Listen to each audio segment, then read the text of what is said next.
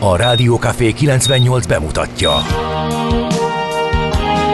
A Fekete Erdőn is túl, a város szélén, a hatos számú korteremben, egy olyan városban, ahol a vészhelyzetek mindennaposak, és bármi megtörténhet. És meg is történik. Ahol a kisbefektetők nap mint nap a tőzsdei kilengések között egyensúlyoznak. Egy eséssel már is megtörténhet a baj. Segítség! Csak négy doktoron múlik a biztos felépülés. Doktor urakat várják a négyes műtőben. Egy fáradt, de mindenre elszánt és profi csapat vigyáz az egészségre minden reggel. És kik ezek a kitartó szamaritánusok? Négy orvos, egy módszer és egy bögre kávé. Ács Gábor, Gede Balázs, Kantor Endre és Mihálovics András. A főorvosi szobából pedig Profit professzor adja a helyes diagnózist. Humor, emberi sorsok, közönséges balesetek és profi megoldások. Néha sürgősségi, néha félig zárt osztály. A Gazdasági Muppet Show minden hétköznap reggel. Te is figyelj! Neked is írjuk a receptet! De miért? Ha nincs pénzed azért, ha megvan, akkor pedig azért. Millás reggeli. Egy kis kanállal minden reggel, és minden rendben lesz. Millás reggeli főtámogatója a Schiller Flotta Kft. Schiller Flotta is rendtakár. A mobilitási megoldások szakértője a Schiller Autó tagja. Autók szeretettel. A műsor támogatója a Hold Alapkezelő ZRT, az infláció elleni védekezés és az online vagyonkezelés szakértője.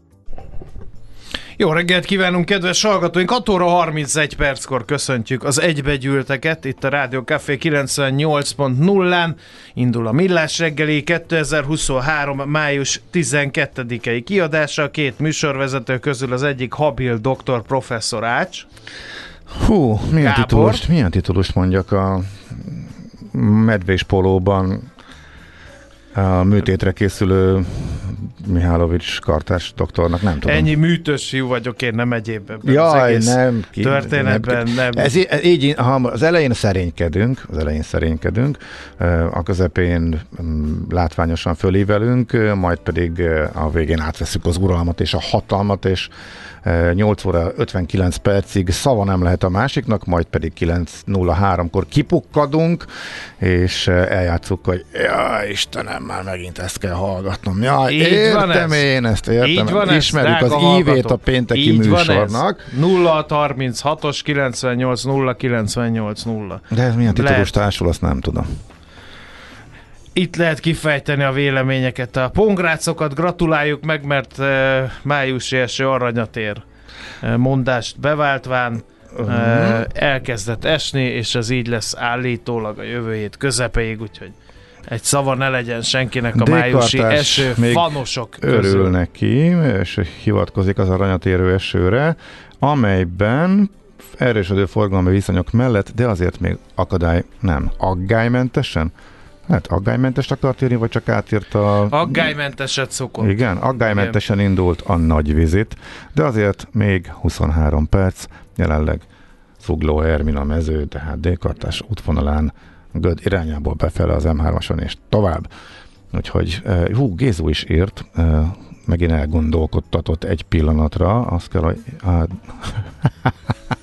de, bocsánat, a decens, docens Mihálovics megérkezett, és kapásból magasra rakta a mércét, úgyhogy hasonlókat írhattok még. A mai tervet, hogy repülünk egész nap, az eső mossa. Írja Gézu. Ha, Nekem nem szoktam mosni, de Ja nem, nem, elmossa, várjál, nem, nem tudom értelmezni, igen, igen, nem, nem vagyok ilyen. Isten értesse minden szintű. születésnapos hallgatót, sok beszédnek sok az alja alapon. Én elgondolkodtam azon, hogy 1703. május 12-éhez köthető-e az, hogy zászlót bont a kuruc felkelés. Ilyen furcsa, furcsa dolgok ezek. Nem, ak- föl, hogy hogy egy próbáld bizonyos- fölülbírálni a Wikipédiát. Eszemben sincs, csak elgondolkodtam azon, hogy tényleg május 12-én nem voltak ennek jelei 1703. február 8-án?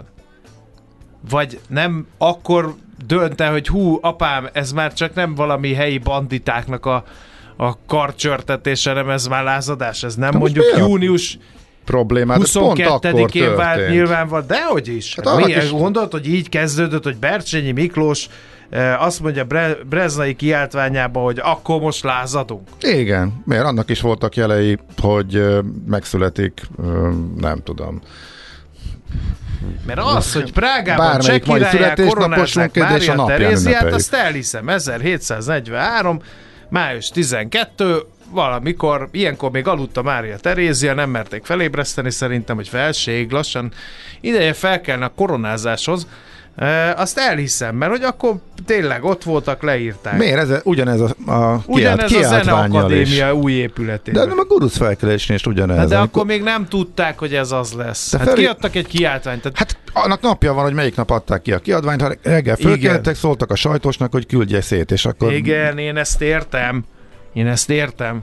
De hány besült kiáltvány van, amiről én is kiadok egy kiáltványt, ezt nem történik semmi. Hát, Érted? hát, nem vagy Rákóczi Ferenc. Hát nem ki tudja? Hát, Hát nem miről, tudta. adsz, Hát miről, miért? Azt hitted, hogy... miről adsz te ki kiáltványt, Jó, akkor most mondok is egy aktuál politikai. Márki Zaj Péter kiad egy kiáltványt. Történik valami? Nem. Be, beírják a történelmkönyvet? Nem. Van kiáltvány? Van. Megjelenik. Elindulhatott volna valami? Megjelenik El. egy mínuszos hírként a sajtóba. Na, ezt, de ezt, hogy te is meg tudod ugrani, hogy nagyon ügyes vagy. Én ezt számtalanszor megugrottam. Hiszen Miről voltam, adnál ki kiadványt? Tényleg, azért érdekelne. Nem kiadvány. Kiadványt indián Kiáltványt, történetekről igen. adnék. Valóban, igen. Kiáltványt? Hát nem tudom. Hát ö, szerintem, hogy érjük utol Ausztriát, szerintem. Hát azon, arra már letettél, nem? Most már De rom- hogy ne, nem Románia lehet. van most az már a napi renden? cél, csak az a baj, hogy annyira elkezdtek itt mindenféle kritikai szólamok, hogy Ja, hagyjuk értem. már ezt az Ausztriát, meg mit tudom, egy kisebb célt tűztem ki. Hát, magyar Szerintem labdarúgó válogatott sem azzal kezdi a felkészülést, hogy agyon keverni Argentinát, a regnáló világbajnokot, hanem először verjük meg, nem tudom én, Észtországot, vagy valamit, érted? Nézd. Tehát reális célokat Oké, okay, adjál ki kiáltványt olyasmiről, aminek történelmi hatással lesz, és akkor te is bekerülhetsz a Wikipédiába. Hát, ha utolérnénk ezt kell Ausztriát, annak esküszöm neked, hogy nagyobb történelmi hatása lenne, mint a Bercsényi Breznai kiáltványának. Ezt hidd. Jó, nyilván, de hát erre igazából nulla az esélye, leszakadunk hát ezen, ez röhög, az, röhögni meg és a poénkodni kuruc lehet. felkelés 1703 május 12, akkor ott lehetett tudni, hogy meg- abból majd lesz valami, de hogy lehetett. Ők, Tehát meg, erről ők megpróbálták. Na hát én is megpróbálom most. Magyarok! Nem maradhatunk itt tovább. Így a büdös életbe nem érjük utol Hát, kevés Európát. Vagy. Hát, Tűzzük ki célul azt, hogy nem 20 éven belül, nem 15, nem is 10, hanem 5 éven belül szorgos munkával, kitartó munkabírással, nagy odafigyeléssel, és a technikai, technológiai, módszertani újdonságok segítségével utolérjük Ausztriát. szerintem Tessék, ez volt a budapesti kiáltvány 2023 május 12-én. Nyilván Amikor Mihálovics András akkor még nem sejtette, hogy béka emberekkel fog találkozni, vagy hogy elviszi a tech. Na, mindegy. 1926-ban Roald Amundsen, ez is egy másik. Hát a Norge nevű merev vázas léghajóján átrepült az északi sark fölött. ez így van. De hát az egy folyamat. Akkor élt célba? Az nem egy folyamat, az északi sark pont fölött, az azon a napon történt. Ja jó, akkor ezt meg, ebben megadtam magam. Na, nézzük a születésnaposokat. 1820-ban Florence Nightingale, a betegápoló képzés kiemelkedő alapja, a matematika, statisztika kutatója. Catherine Hepburn 1907-ben született, négyszeres Oscar-díjas amerikai filmszínésznőre emlékezzünk egy pillanatra. Aztán uh, Heller Ágnes, Széchenyi Díjas, magyar filozófus, esztéta, egyetemi tanár, a Magyar Tudományos Akadémia rendes tagja, 1929-ben született, május 12-én, uh, aztán Ulbrich András, a Magyar Rádió bemondója, televíziós bemondó is volt ő, meg műsorvezető, 1946-ban született, május Szerintem a 12-én. hangját mindenki ismeri, Igen, csak én ezt most nem 40 tudom. évnél idősebb, igen. igen. Aut Magda Magyar Rádió bemondóval is Szint- így vagyunk szintúgy egyébként. így van. Igen. 1955-ben született, jó egészséget kívánunk neki. Úgyhogy ezek voltak a születésnaposok, uh, haladjunk tovább, mert hogy nem sokára átolvassuk, mit ír a magyar sajtó, addig a budapesti kiáltványhoz lehet csatlakozni. Kurucok, hajrá! Nyugodjon meg, nekik azt mondtuk, maguk az őrültek. Millás reggeli. Nézzük akkor a magyar sajtó termékek mai produktumait. Szuperkórházváról, és talán ez a népszava címlapi induló anyag arról szól, hogy az első ígéretek alapján már betegeket kellene fogadni a 11. kerület szélére tervezett 1,2 millió ember ellátásáért felelős hipermodern szuperkórháznak. Az építkezés azonban még el sem kezdődött, sőt, egyelőre senki sem tudja, hogy mikor fog. A kormány 260 milliárd forint uniós forrást kérne a projektre, és a Brüsszelnek készített korábbi tervezet szerint az építkezés 2022 első negyedévétől 2026 első negyedévéig tartott volna, csak hogy a nyitó dátumon már egy éve túl vagyunk, és még el sem fogadott terv, se kivitelező, nem hogy építkezés részletek a népszavában.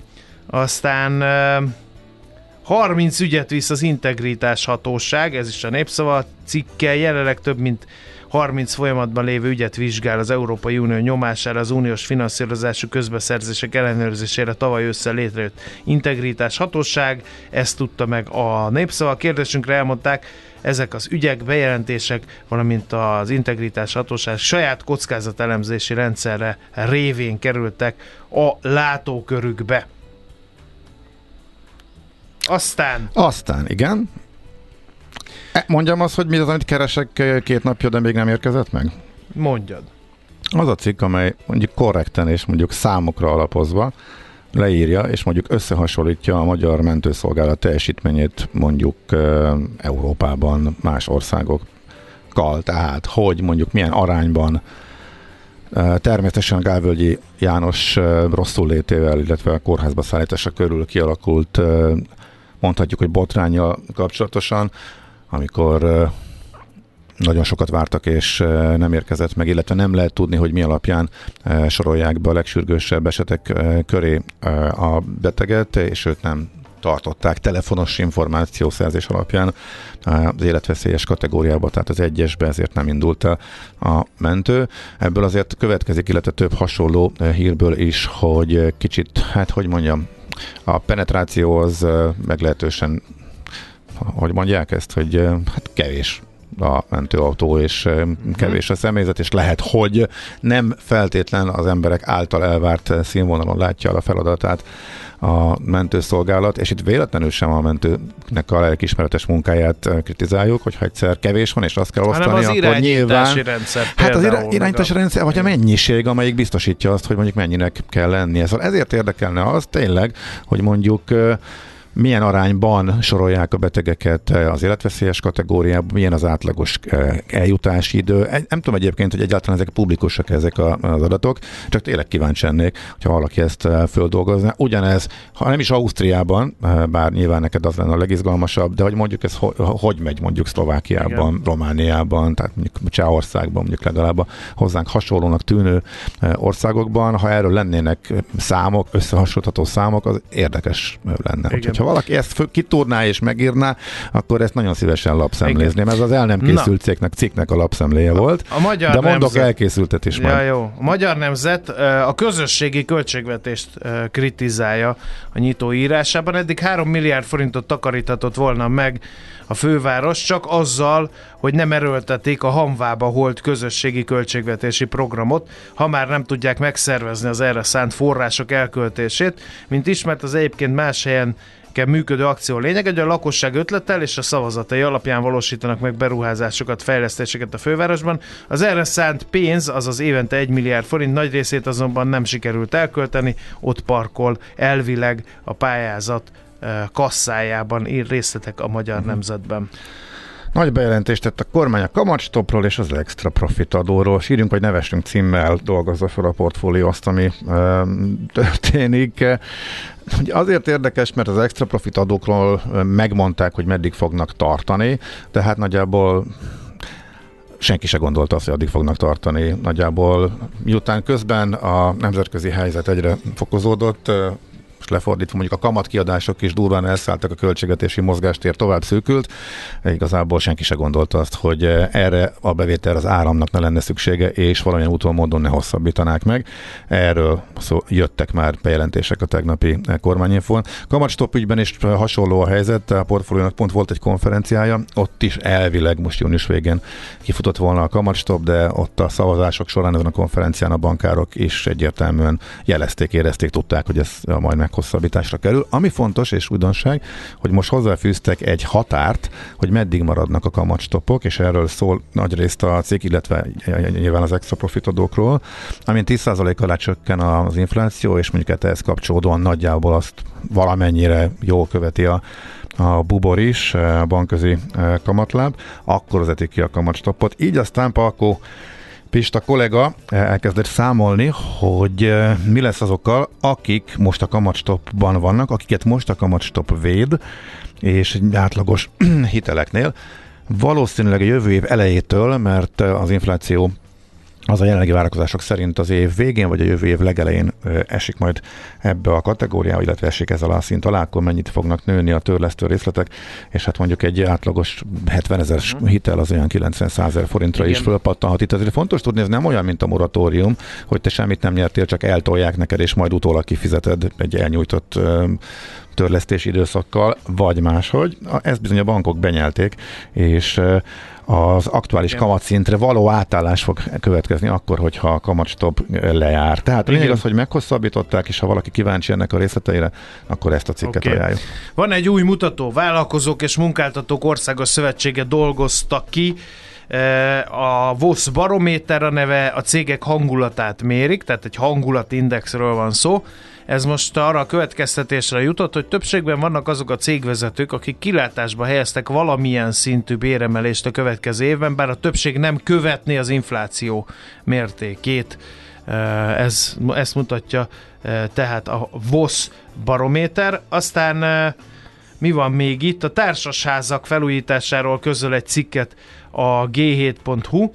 A panelek felújítása leállt Magyarországon. A korábban államilag támogatott panelprogramok évek óta nem működnek, és egyelőre más állami konstrukció sem segíti az energetikai korszerűsítéseket. Ezzel Magyarország mondhatni lokális kivétel, írja g7.hu, mert hogy az épület energetikai felújítások a környező országokban egyre inkább politikai prioritásnak számítanak, ami re- rezsi, energiabüdzsé és klíma szempontból a kurrens energiaválságban egyaránt meghatározó változás.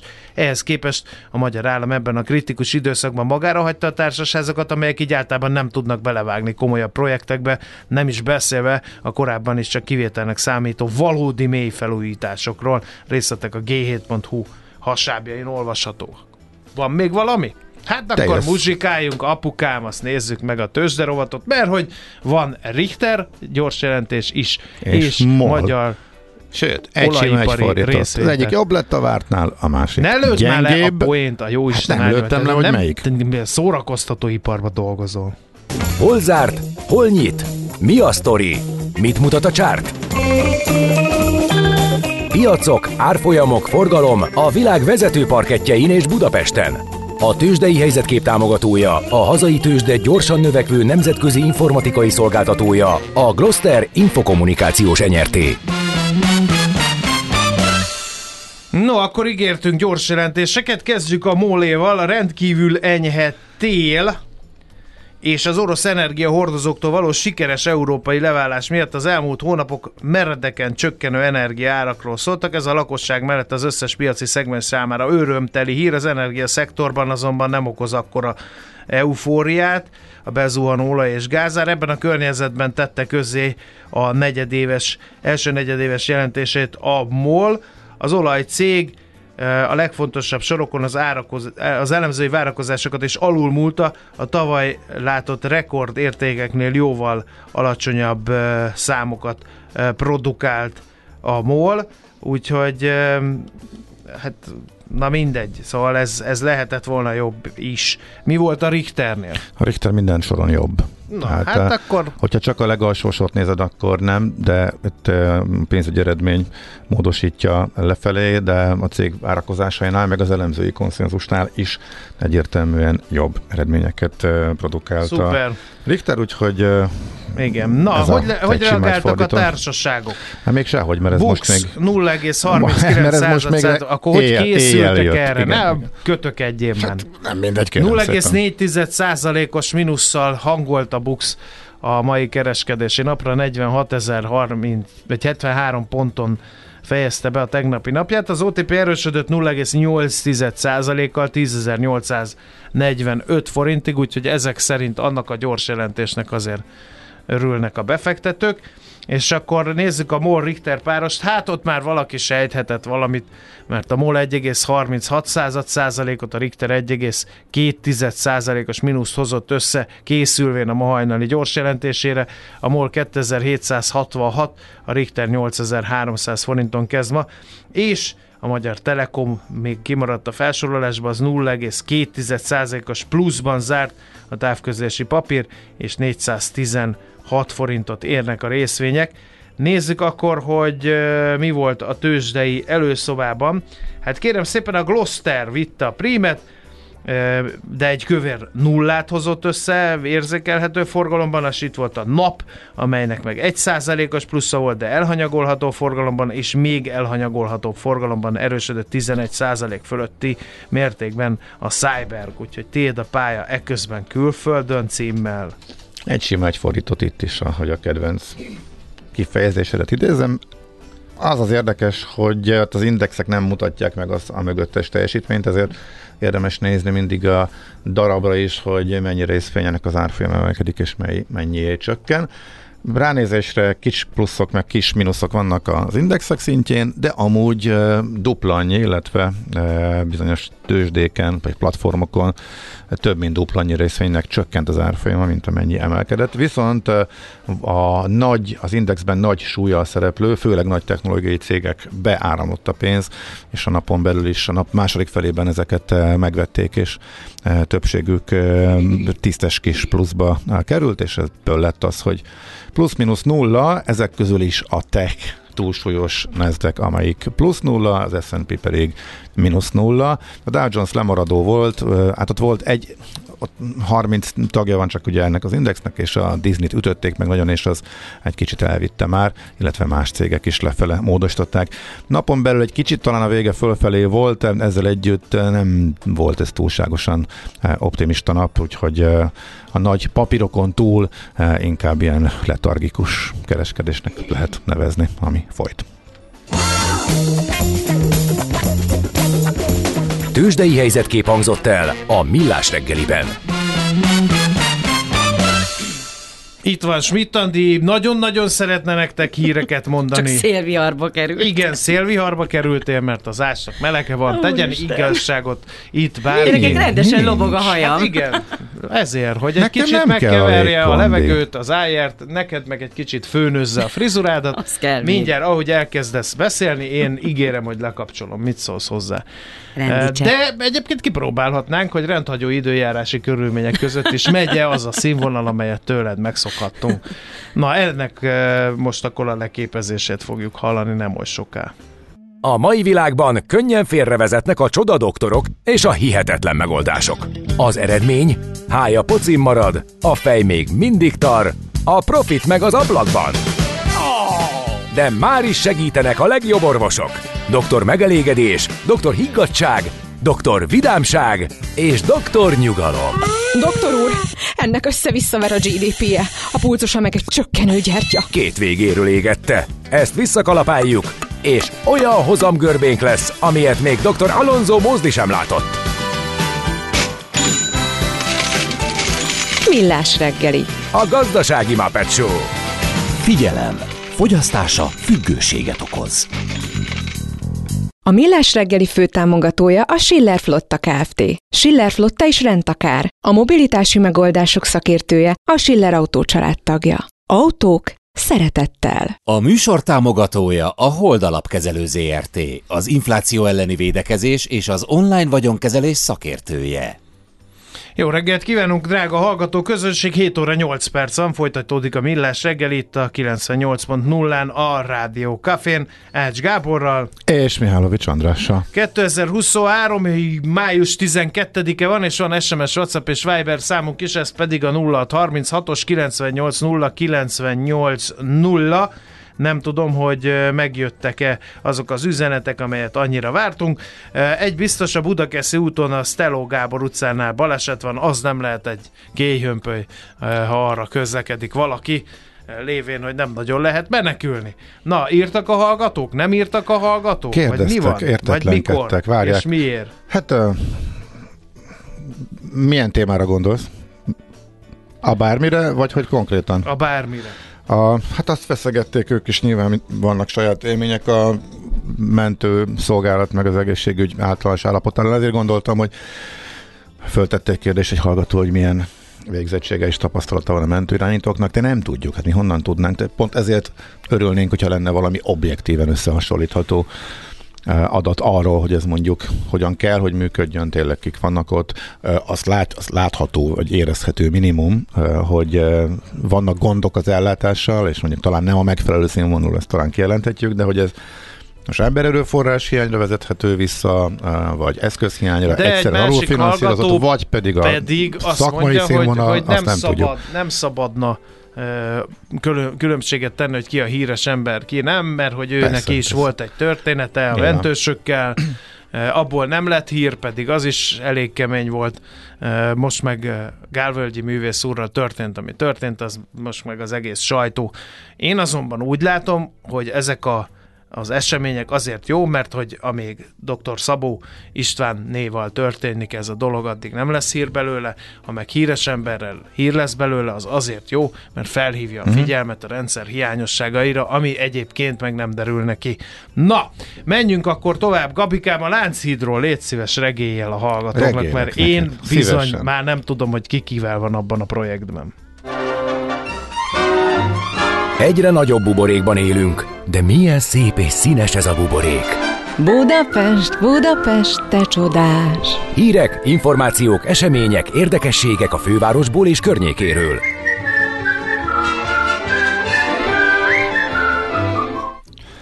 Hát abból a szempontból viszonylag egyszerű a történet, hogy van egy politikai megosztottság, és a főváros vezetése föntartaná szakmai érvek alapján a jelenlegi állapotot, tehát az autómentes láncirat, eh, a kormány meg beleállt abba, hogy csak akkor adja a pénzt, hogyha az autókat visszaengedik. Ennek volt egy kis Hát ilyen talán cicaharc jellegű zöngéje tegnap, hogy mondott egy, hát, hogy mondjam, nehezen értelmezhetőt a kormányinfon Gulyás miniszter, hogy azért nem környezetbarát ez a megoldás, hogy nincsen autó, mert neki kerülnie kell, ha kocsival akar fölmenni a kormányinforról a Karmelitába. Erre a főpolgármester küldött neki buszjegyet, hogy sokkal gyorsabb és egyszerűbb lenne, mert a busz meg átmegy a Láncidon, és akkor erre volt még egy visszaszólás, hogy de én régen sokat BKV-ztam, kb. ilyen szinten ment a dolog. Hát ennél, ennél, ennél talán izgalmasabb, hogy volt egy BKK által szervezett eh, találkozó, ahol szakmai szervezetek, meg hát érdek védelmi szervezetek fejthették ki a véleményüket Lánchíd vita kapcsán, és a taxisoktól elkezdve eh, az autóklub eh, is ott volt. Eh, Hát egészen meglepő módon az autóklub azt szeretné, hogyha az autók visszamehetnének a hídra, eh, ellenben a kerékpáros klub azt pedig szeretné, ne nyilván, mehessen vissza.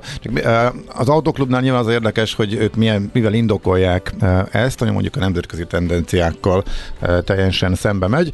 Ők lényegében azt mondják, hogy hát kevés az alternatíva, illetve van egy olyan javaslatuk, hogy a két járdán kellene elvezetni a forgalmat, mármint a gyalogos és a bringás forgalmat, az egyiken csak gyalogos, uh, illetve mind a bringások, mind, az a gyalogos azt hiszem csak az egyiken mehetne a bringás, meg mind a kettőn, és akkor a gyalogos választhatna, hogy a bringások me- mehetnek, vagy na mindegy, valami ilyesmi.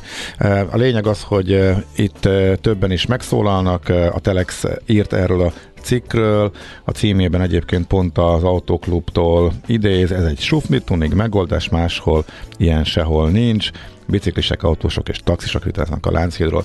Mindegy, erről elvileg most éppen kikérdezik a, okay. a köz véleményét, ami egyébként szerintesen értelmetlen az egész, és talán túl sokat is beszélünk ja. erről. Szerintem a Váci tanosfényt azt ide vigyezhetjük, mert az érdekes. Neked a Duna meg közelében volt? van, bármennyire egyedülálló, az állapota egyre romlik, rombolja a Duna, rombolják a viharok, és minden rombolja.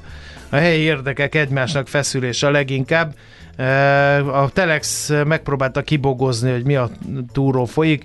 Annyi mindenképpen kiderült, hogy Róka fogta csuka helyzet bénítja az építménynek a megmentését elég ramaty állapotban van a képek szerint. Hát nekem képzeld el, azt mondták többen is, hogy óriási élmény, most érdemes menni, mert hogy igazi kalantúra, a gyerekek imádják, hogy időnként át kell ugrálni a törött részeket, és kidőlt, bedőlt, pont nem veszélyes, mármint hogyha odafigyelsz, akkor, akkor nem veszélyes, és pont ezt teszi most érdekessé, hogy ramaty állapotban van, és hiányosságok vannak, mert egy fantasztikusan szép területen vezet. Amikor én ott voltam, jó pár évvel ezelőtt, akkor még jó alapotban volt, akkor még ez az élmény nem volt meg.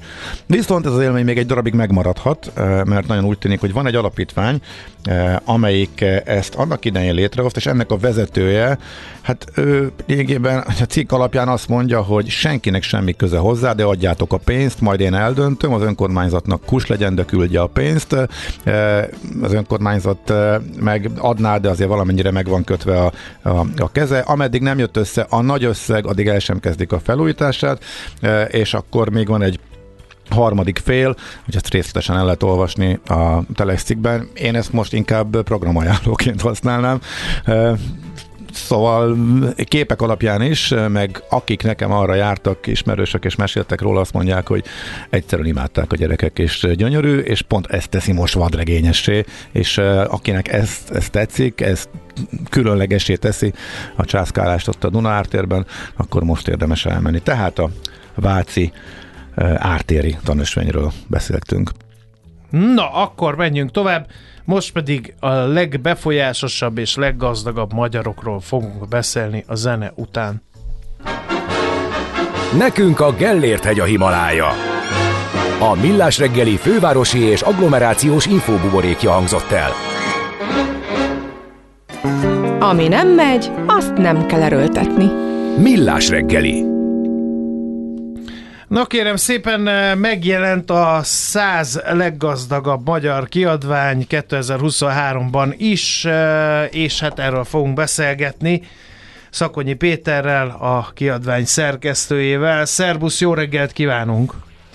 Jó reggelt kívánok, szerbusztok! Essünk túl a kötelező körökön, ki lett a leggazdagabb, a második leggazdagabb és a harmadik leggazdagabb 2023-ban Magyarországon biztos meglepetésként veszik a kedves hallgatók, hogy az első helyen Mészáros Lőrinc, a másodikon pedig Csányi Sándor végzett, a harmadik pedig Felcsúci Zsolt lett, aki hosszú ideje már a, a tízes élbolyon belül található, de most lépett fel a harmadik fokára ennek a képzeletbeli dobogónak. Uh-huh.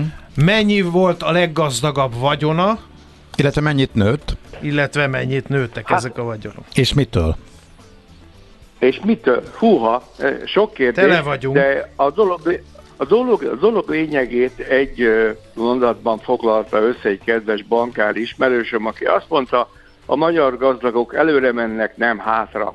És igazuk is van, előre mennek pedig erőteljes tempóban, mert a, a, az első száz gazdagodási tempója tavaly duplája volt az egy évvel korábbinak. A leggazdagabb ö, Mészáros Lőrinc vagyonát 660 milliárd forintra értékelte ö, csapatunk, míg ö, Csányi Sándor neve mellé a 610 milliárdos érték került. Mind a kettő jóval 100 milliárd fölötti gyarapodást jelent, de még a harmadik helyen álló Felcsúti Zsoltnak is 100 milliárd forinttal nőtt a vagyona, ami azt mutatja, hogy hogy nem is csak mennek előre, hanem gyors lépésbe, vagy talán inkább rohanásba vannak előre. Na de hát ez infláció. Infláció fölötti Igen. mértékben nőtt mindkettő, viszont Csányi közelített Mészáros Lőrinchez, tehát nagyobb mértékben. Nekik alapvetően miből, mitől függ a vagyonuk? Tehát mondjuk mennyiben az OTP részvények árfolyama határozza meg Csányét, illetve Mészáros Lőrincé mitől? Akkor a kérdés a másik felével kezdeném. A Csányi vagyonban csak egy kisebb rész képvisel az OTP, és következésképpen az OTP árfolyamának csökkentése, csökkenése az elmúlt évben is, az kedvezőtlen érintette ezt a vagyongyarapodást, de ott van az a hatalmas agrárportfólió, ami nek a jelentősége nagy, és ami érdekes, és valóban nagyon keveset beszéltek róla eddig, nálunk a részletek olvashatók, hogy Csányi Sándornak ugye Szingapurban volt egy nagy befektetési cége, és az teljes egészében hazahozta, és létrehozott egy családi alapítványt, amiben belepakolta az összes érdekeltségeit, értékpapírjait, hogy biztosítsa azt, hogy a, a gyermekek és az unokák jövője kontala legyen. Uh-huh. A, a mészáros vagyon gyarapodásában meghatározó részt képvisel, az a mindössze 300 cég, amiben ő, valamilyen formában benne van, de az igazából meghatározó és döntő az, hogy ezt a 35 évre szóló autópálya koncesziós szerződést tavaly szeptemberben megkötötte, illetve szeptembertől lépett életbe, és ez, ez egy óriási pénz, ez 4500 milliárd forint körül van a 35 év alatt, természetesen ebben benne van Szélászló is, de azért ennek a jelentősége azt gondolom, hogy meghatározó volt a vagyon kiszámítás során. Uh-huh. Kit nevezünk self-made-nek? Azon gondolkodtam, hogy aki privatizált, nyilván hát Mészáros Lőrinc, hogy ez a, ebből a szempontból nyilván föl sem merül. Csányi Sándornál is ugye privatizációs indulás volt, stb. stb. De Felcsúti Zsolt, aki egy családi cég már ért hát valamit, de azért ő futtatta föl. Ugye ő pedig a negyedik helyen Annak van. minősül, vagy, vagy akkor Gattyán György, aki... Igen. Uh-huh. Igen, nagyon sokan vannak egyébként még most is közülük, akik tényleg egy garázsból vagy egy fészerből indultak és kezdték el. Legendás például a, Biotech USA uh-huh. ö, milyen táplálék ad, adalékanyag gyártó cégnek a, a sztoria, egy jóbudai ö, panelház Sufniából indult ki, és, és ukrán, érdekes módon ukrán testedzőgépeket hoztak be, és abból lettek tényleg ilyen meghatározó, Európa meghatározó gyártói. De sok ilyen van, ezek a jó sztorik, én egyet, egyetértek veletek, mert, mert ez, ez az érdekes, és ez megfogható, mert bárki elkezdhet bütykölni a, a garázsába valamit, és, és bármiből lehet bármi. Szóval Na és ők milyen arányban vannak mutatja. ők a listán? Tehát, eh, illetve hogyha leszedjük az állammal jó kapcsolatot ápolókat, akik föltűnnek és magas helyekre ugranak az elmúlt 11 néhány évben, akkor az igazi self-made milliárdosok hányan vannak, illetve hogy ez az elmúlt években jellemző-e, hogy többen lettek, vagy kevesebben érkeznek? Azt gondolom, hogy, hogy a, olyan 80-20 az arány a self-made menek javára. Tehát egy kicsit megtévesztő az, hogy az első 20-ba, 25-be, vagy mondjuk az első 50-be hány olyan embert ö, ö, tudunk találni, vagy kire bökünk rá, hogy ő ö, a közbeszerzésekből, az állami megrendelésekből ö, tollasodott meg. A döntő többség azonban nem ilyen, és ez azért nagyon, nagyon jó. Még egyre engedjétek meg, hogy rámutassak ezzel a kérdéskörrel kapcsolatban. Egy jellemző barátom a, a lista tegnapi megjelenése után felhívott, és mondta, hogy ők kiszámították azt, hogy akik a nerhez kötődőek, azoknak a vagyongyarapodása 40 és 50 százalék között van, míg akik nem neresek, azoknak 15. Tehát azoknak, ez utóbbiaknak az infláció mértékével megegyező, vagy ahhoz Igen. közeli a vagyon, vagyon gyarapodása. Ez is rámutat azért valamire. Igen. Aha. Aztán uh, milyen arányban vannak hölgyek a listán? Ez is hölgyek, egy érdekes történet. Hát az sajnos egy nagyon szomorú adat lesz. Így van, pontosan egyetértek, mindössze ketten vannak, Herman Kamila és Mit Mária. Ö, igazából hölgyek vezető, befektetői vagy vállalkozói csúcson nagyon kevesen vannak. Uh-huh. Sokkal inkább az a jellemző, hogy valami, valami a férjük, párjuk mögött állva befolyásolják a döntéseket, adnak jó ötleteket, stb. A reflektorfényt a hölgyek nem szeretik, pedig szerintem biztos, hogy többeknek lenne ott a helyük, és most nem arra gondolok, hogy a cseh gazdag listán Petr Kellner özvegye az első, torony-torony magasan, csak úgy zárójelbe jegyzem meg, hogy az ő vagyona pontosan tízszer akkora, mint Mészáros Lőrincé. Tehát amikor itt a magyar gazdagokról beszélünk, akkor érdemes egy kicsit kitekinteni és arányba vagy, vagy párhuzamba állítani akár egy 8 milliós Csehországban. Mm, Oké, okay, okay. igen. Na, Csak a, e... a két hölgyről, hogyha elmondjuk, hogy Ilyesmit már örökölte a vagyonát lényegében, de utána azért jól működik a, a cég, amiben van. Herman Kamilla pedig Jelinek Dánielnek a volt felesége, és jelenleg Dániel pedig a hetedik helyen áll a listán, ő és a háttérben, vagy közösen építették az Indotek csoportot, ezt lehet nagyjából elmondani. Self-made womannek nem nagyon vannak a, a listán, sőt, akkor gyakorlat, gyakorlatilag kijelentetjük. Na de nulla. haladjunk tovább, mert nagyon fogy az idő, és egy dolgot mindenképpen meg kell beszélni, ezek pedig az új szereplők a listán. Mennyivel lehetett felkerülni a top 100-as listára az idén, és azok, akik így meglepően egyszer csak 10 milliárdokat elővarázsolnak, azok hol voltak eddig? E, nagyon jó a kérdés. E, a bekerülési küszöb 14,5 milliárd forint volt, az, ez, azért ez már egy szemmel látható összeg. 2002-ben, amikor az első listát kiadtuk, ez mindössze 2,5 milliárd forint, a, a, akkori árfolyamon 10 millió euró volt, de akik most bekerültek, azok sem teljesen ismeretlenek. Ugye nekünk vannak regionális listáink, kelet, nyugat, dél és közép-magyarországi lista, amin további 300, körülbelül 300 ember találni, akinek a vagyona 5 milliárd fölött van, beszélésünk szerint. Na most ezekről ezeknek a listáknak, az, a regionális listáknak az élén állókat minden évben az előkészítés során alaposan megnézzük, hogy, hogy hát, ha ők előbbre tudnak lépni. És ez valóban így is van, hiszen a dél-magyarországi listáról lépett be a százasok közé Tarány Gábor, aki Dunaújvárosban tevékenykedik, és nagyon neves acélszerkezeteket gyártó cége van, de Magyarország egyetlen repülőgépgyára is a nevéhez köthető, ami Pécs mellett a, működik, és ő például az egyik bekerülő, mindössze négyen voltak idén, újak, és tulajdonképpen a másik új futó Gábor sem igazán új, mert a futóféle családi birodalom részét ben, benne volt ő, tehát az ő egyik részét képezte. Egy, Futó Péter és Futó Gábor, tehát a papa és a fiú vagyonát külön kellett, hogy válasszuk, és Gábor így került be a, a leggazdagabbak közé. Uh-huh. Oké. Okay.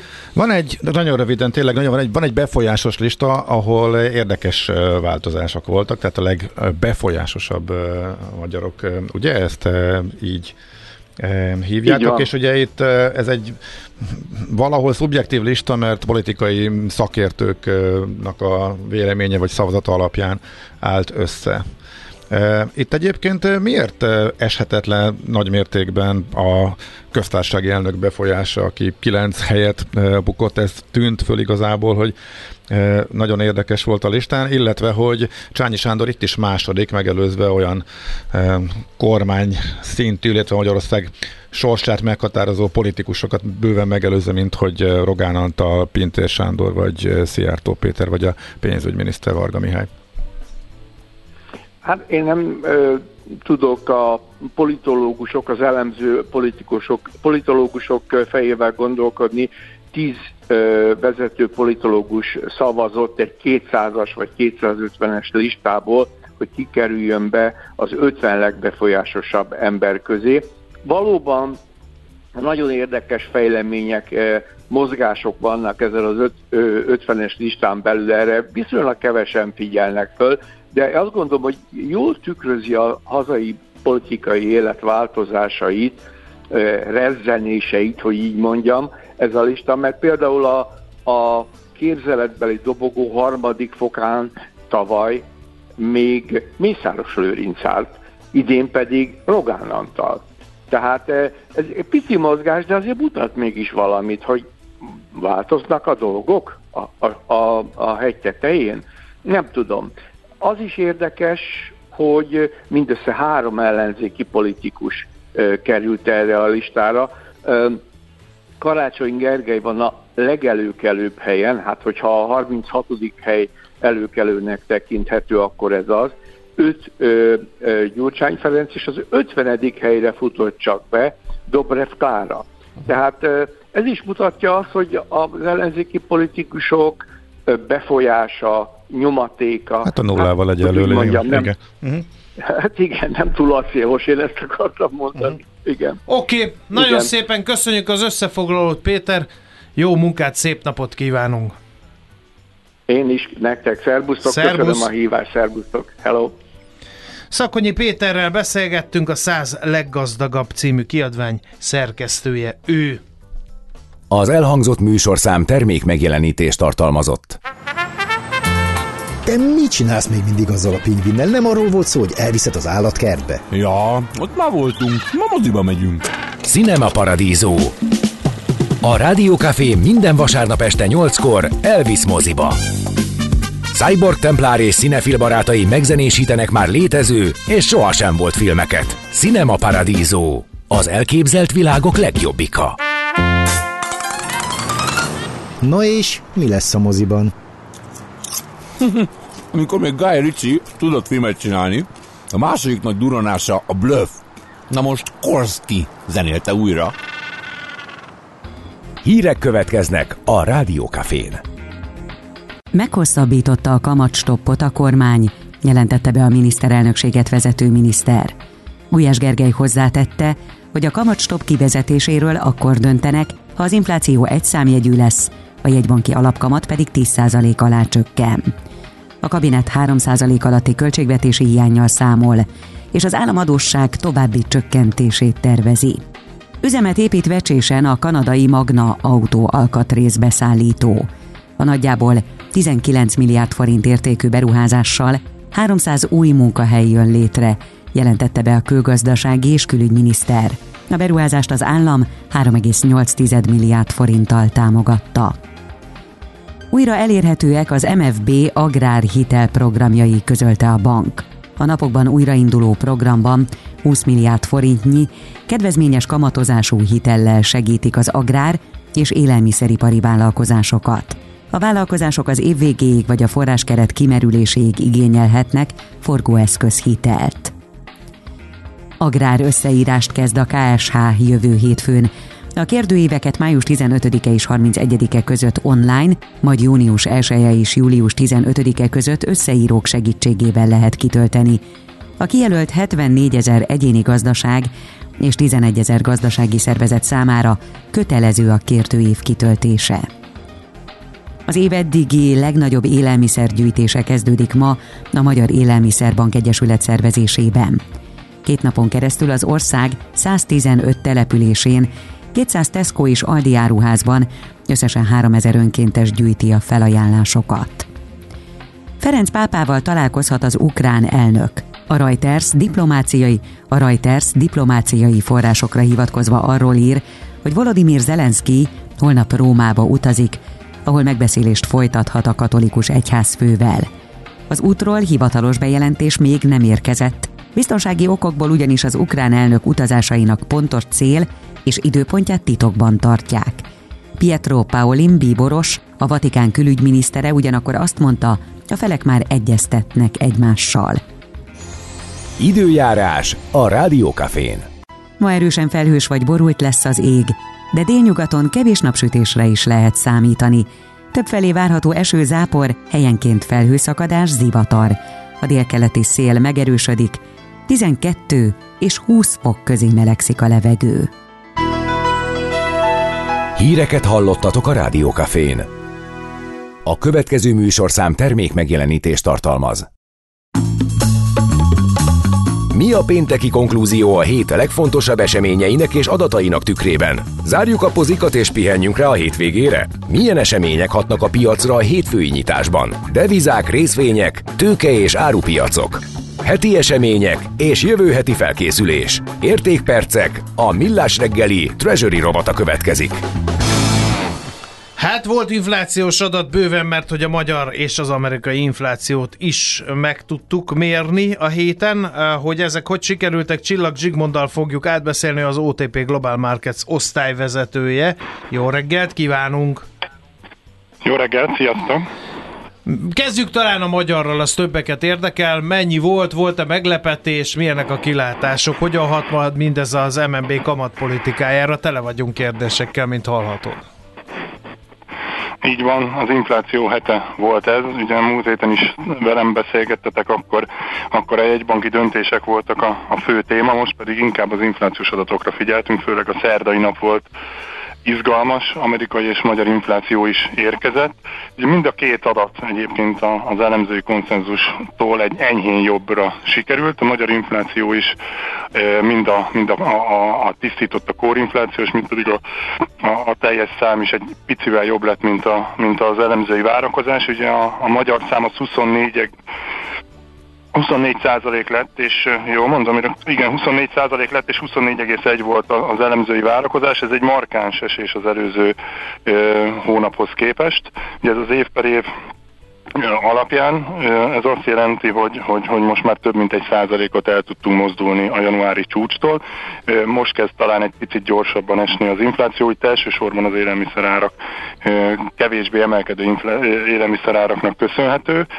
Az, hogy hogyan hat ez a, a jegybank politikája, az nagyon nehéz megmondani. Ugye egy pár héttel ezelőtt az utolsó jegybank ülésen azért viszonylag szigorú volt a jegybank. Azt el tudom mondani, hogy most a piac idénre nagyjából egy 500 bázispontos csökkentést vár a 18%-os kamathoz képest. Én személy szerint nem lennék meglepve, hogyha 13% alatti alapkamattal fejeznénk be az évet, de ez csak egy magánvélemény.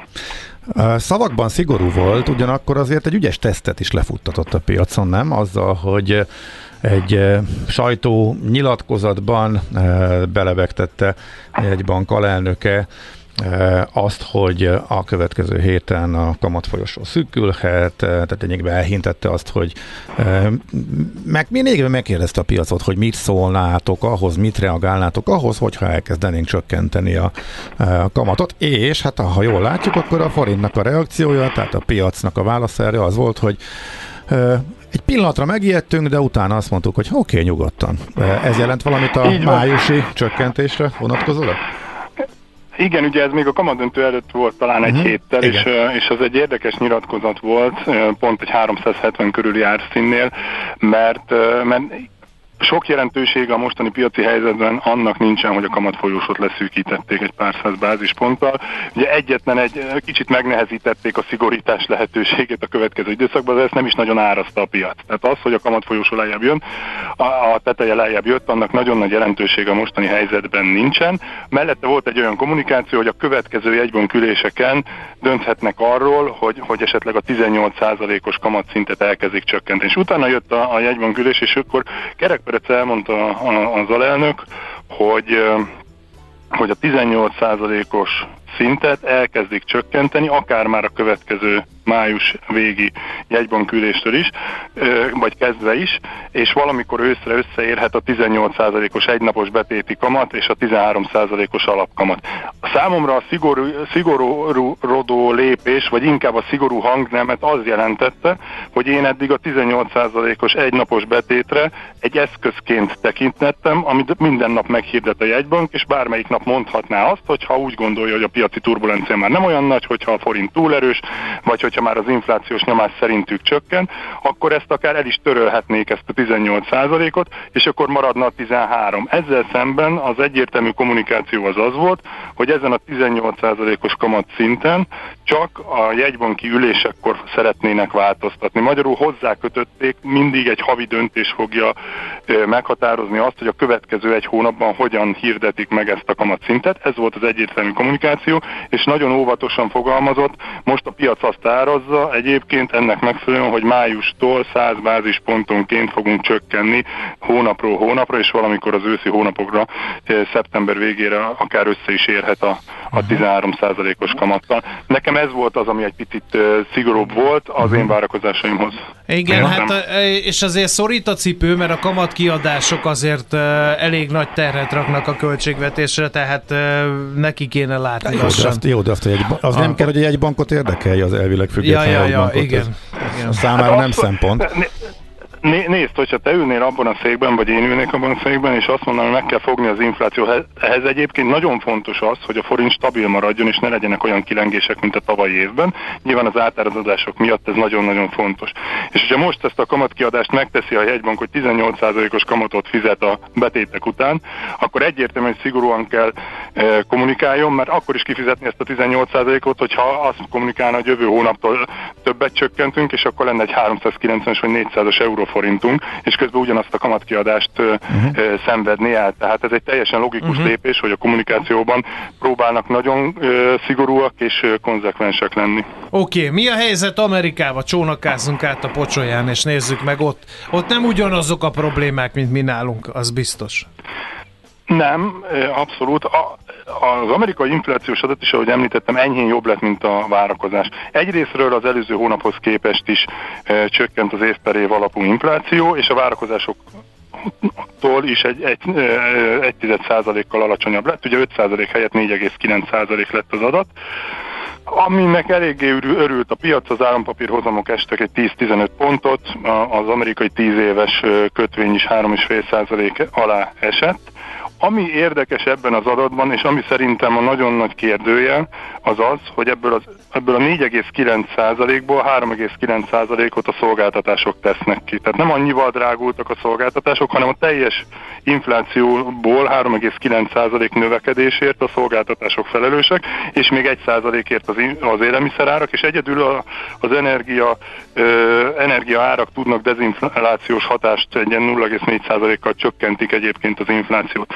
És szerintem emiatt nagyon, nagyon óvatos a Fed, ugye az, az utolsó jegybank ülésen elmondták, hogy ha kell még emelnek, de ez kikerült a közleményből, ezt csak, a, ezt csak szóban mondták, vagy ha kell, akkor reagálnak még, de az idei éves csökkentést nem tartják valószínűnek, mert arra számítanak, hogy nagyon lassan fog visszaesni innen már az infláció. Uh-huh. És ugye az ő céljuk az 2% környékén van. Ezzel szemben, és ez a legizgalmasabb szerintem a következő fél évben, hogy kinek lesz igaza, a piac jövő év januárra nagyjából 100 bázispont csökkentést vár már az amerikai alapkamatban, tehát ilyen 4-4,5 százalék közötti amerikai alapkamatot vár a piac, három csökkentés, három kamat csökkentés is benne lehet szerintük január 31-ig. Ez a, ez a piaci várakozás. És hogy kinek lesz igaza, na ez az, ami szerintem sok, sokat fog, vagy, vagy ez fogja eldönteni mondjuk az eurodollár mozgását, és egyébként ez befolyásolhatja a magyar jegybanki politikát is, hogy a Fed mikor kezd el valóban csökkenteni. Nagyon nehéz elképzelni, hogy egy ilyen feszes munkaerőpiacon, mint ami az USA-t is jellemzi, a szolgáltatás árak nagyon gyorsan visszaesnének. Oké, okay, mi hát, Érdekes egyébként, bocsánat, csak hogy az elmúlt egy évben is azért ez jellemző volt, ha nem is ennyire széles sávval, de hogy a piac mindig alacsonyabb kamatot árazott és várt, és kicsit valahogy kívánságműsorként is valahol kicsit megpróbálva belekényszeríteni a Fedet, hogy ne emeljen annyit, amikor még fölfelé mentünk, de a Fedet ez nem zavarta, és beleállt az emelésbe. Igen, a Igen és ha megnézzük ezeket után. a szolg, és hogyha megnézzük ezeket a szolgáltatás árakat, ugye tavaly e, nyár vége óta esik, vagy július óta esik az amerikai infláció, viszont a szolgáltatások inflációja az még csak idén, talán februárban kezdett el éppen, hogy csökkenni, vagy a márciusi adattal, és 4,2% volt a csúcs, és most 3,9%-on vagyunk, tehát ott azért nem látszik az, hogy most hirtelen elkezdtek volna esni azok az árak, vagy legalábbis a, az áremelkedés megállt volna. De nagyon, nagyon izgalmas az, hogy erről a, a, a most 4 4,9% az ár, vagy a, a, az infláció az USA-ban, hogy hogy fogunk tudni mondjuk 4% mhm. alá bemenni. Hogy hat ez a dollár árfolyamára? Hát az euró-dollár az, az igazából most egy elég nagy uh, uh, hogy mondjam, ilyen hintaparintában van, egy tíz környékén küzd az euróval. Egyértelműen látszik, hogy a paritásról elmozdult, és, és egy óvatos emelkedő trendbe került, de valahogy az egy tízzel nem tud megbirkózni. Nagyon nehéz megmondani azt, hogy, hogy hová, hová megyünk, de én a két jegybank eltérő politikájának köszönhetően azt mondom, hogy az euró, euró inkább erősödhet a dollárral szemben a következő időszakban, mert, mert az euróban egy szerintem nagyobb esély van a további kamatemelésre, és egy extrém esetben előfordulhat az, hogy jövő év ilyenkor hasonló alapkamatot látunk az eurozónában, mint, a, mint Amerikában. Nyilván erre nem túl nagy az esély, de, de nem lehet kizárni, és az azért az egy nagyon, tehát az egy történelmi esemény lenne. Oké. Okay. Nagyon szépen köszönjük az összefoglalót, jó munkát, aztán pedig jó hétvégét kívánunk. Köszönöm, sziasztok! Szervusz, szia! Csillag Zsigmonddal beszélgettünk, ő az OTP Global Markets osztályvezetője. A hét legfontosabb eseményei és jövő heti felkészülés. Értékpercek. A Millás reggeli Treasury rovata hangzott el. Az ország egy kórház, és nem tudod, ápolt vagy, vagy ápoló. Millás reggeli. Van nekünk egy SMS, WhatsApp és Viber számunk is, ez a 036-os 98 0 98 0. Pénteken különösen alulmúlja magát a hallgató közönség, bevallom őszintén, mert hogy én befelé is azt láttam, hogy nem nagyon van forgalom, tehát simán a négy napos munkahetet megcsinálja magának az ország önállóan, anélkül, hogy hivatalosan ezt bevezették volna optimistább forgatókönyv viszont az, hogy mindenki a home office-t az péntekre időzíti. Ez meglátszik az üzenet mennyiségen is, melyekből most Ács Gábor kollega tallóz. De nem érzem annyira, van bőven. Tehát uh, nyilván a mentő problematikához még vannak hozzászólások, és a mentős irány, a, a mentés irányító felelősségét firtatják de sokan, de ezt tényleg nem tudhatjuk, ez egy olyan szakmai kérdés, amire szerintem nem jó, hogyha e, laikusként valaki véleményt nyilvánít, ami így laikusként kívülről kérdésként leginkább fölmerül, hogy az, hogy nem az életveszélyes kategóriába, hanem a ráérünk mentő autót küldeni kategóriába sorolta, abban benne van-e az, hogy a többi eset, hogy tudja, hogy hány autóval gazdálkodhat, és sorrendet kellett felállítania, és voltak sürgősebbnek tűnő esetek. Tehát ismét mindig ezzel is odajukadunk vissza nyilván.